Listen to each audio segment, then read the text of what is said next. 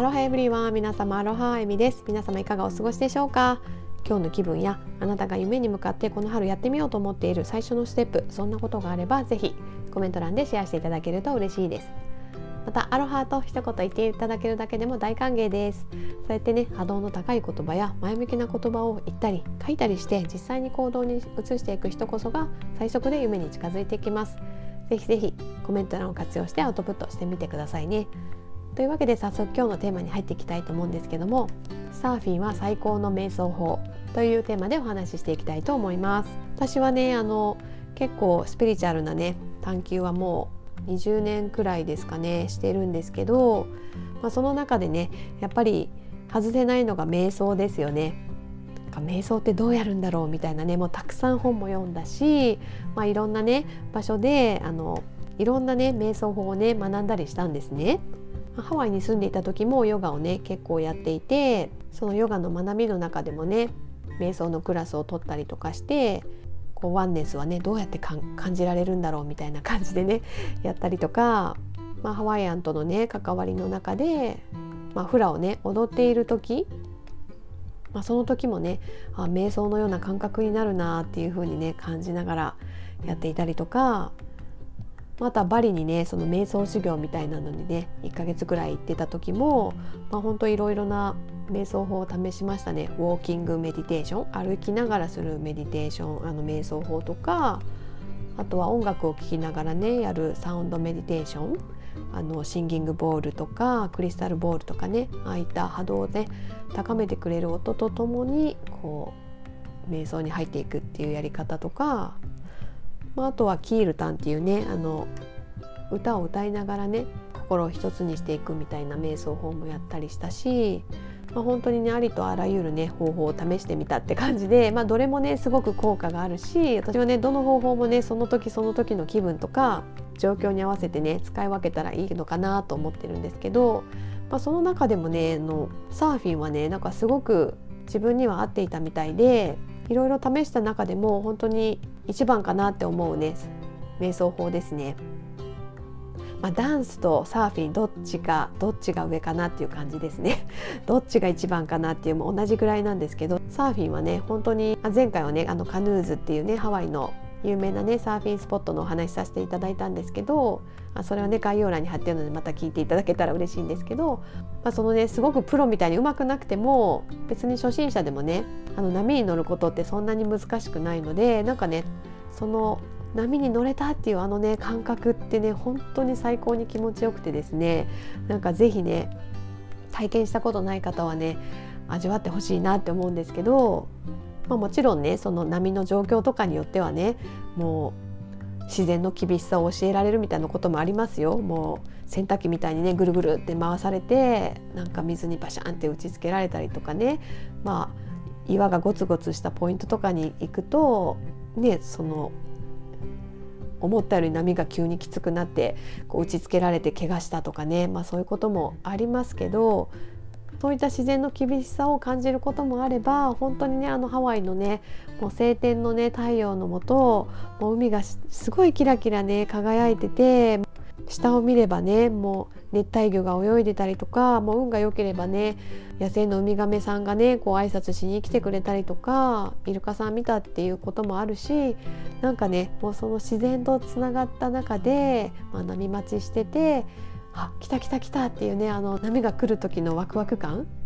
でそこからね一生懸命パドルしてその瞬間はなんか大変なんだけどでもねそのおかげでこう波がうまくねこう一緒に連れて行ってくれてねそこでしっかり立ててなんかこうそんなにうまくはないんだけどちょっとこうねターンとかして波と遊んでみたりとかね。あなんかねその本当に自然と一体化する感じ。もう太陽を感じな太陽を感じながらこう潮風のいい香りがして本当にねもう下を見れば熱帯魚とかがいて、まあ、そこをねもう最高の波に乗ってね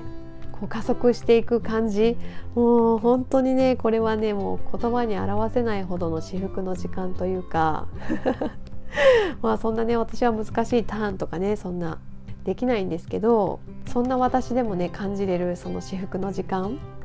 まあ、特にねハワイのビーチだとそれがねすごく感じやすかったかなって思っています。やっぱり水もね年中比較的暖かいしウェットスーツとか着なくてもね普通にビキニでも全然サーフィンできたしこのねサーフィンがその生活の一部にあるから本当にハワイアンはねあのああやっておおらかに楽しくね生きてるんだなっていうのはすごく感じました。サーフィンをね普段やってる方は本当にねその海から帰ってきた後のねあのもう本当に嬉しそうな爽快な表情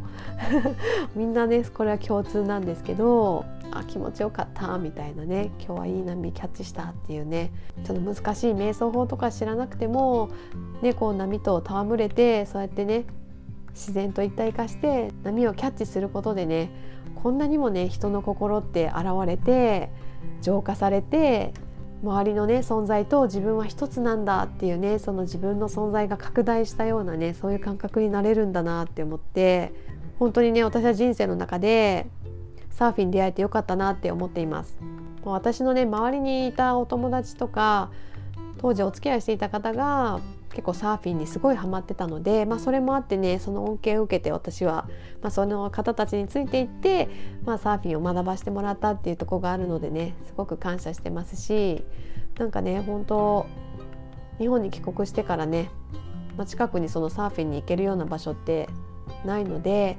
あ本当にねまた早くサーフィンしたいなって今話しながら思ってしまいました。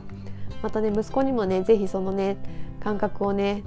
できるだけ小さい時にね味わってもらいたいなと思っていてあのハワイにね住んでいるすごいサーフィンのうまいね、まあ、セミプロぐらいうまいねあの方がいるんですね。その方のファミリーと今度ハワイに行ったらじゃあ一緒に子供たちとね子供たちも一緒にサーフィンしようっていう約束をしててもう私その日をねすごく心待ちにしてるんですね。早くコロナ落ち着いてハワイに行って私も好みをねキャッチしてまた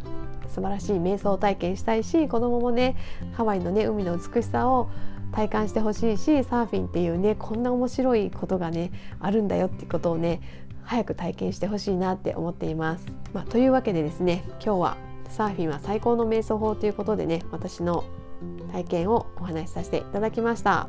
まあ、このねお話ししたいなと思ったのはね実は最近あの音声コミュニティでもすごくお世話になっているともさんっていう方がねあのサーファーなんですね。そのねともさんがねスタンド FM っていうプラットフォームで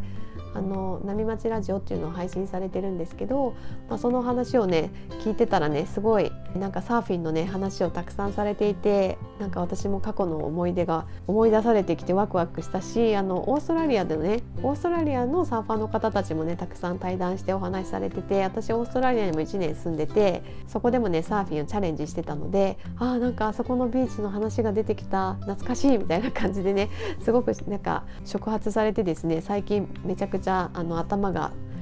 海モードというかねサーフィンモードになっているんですね。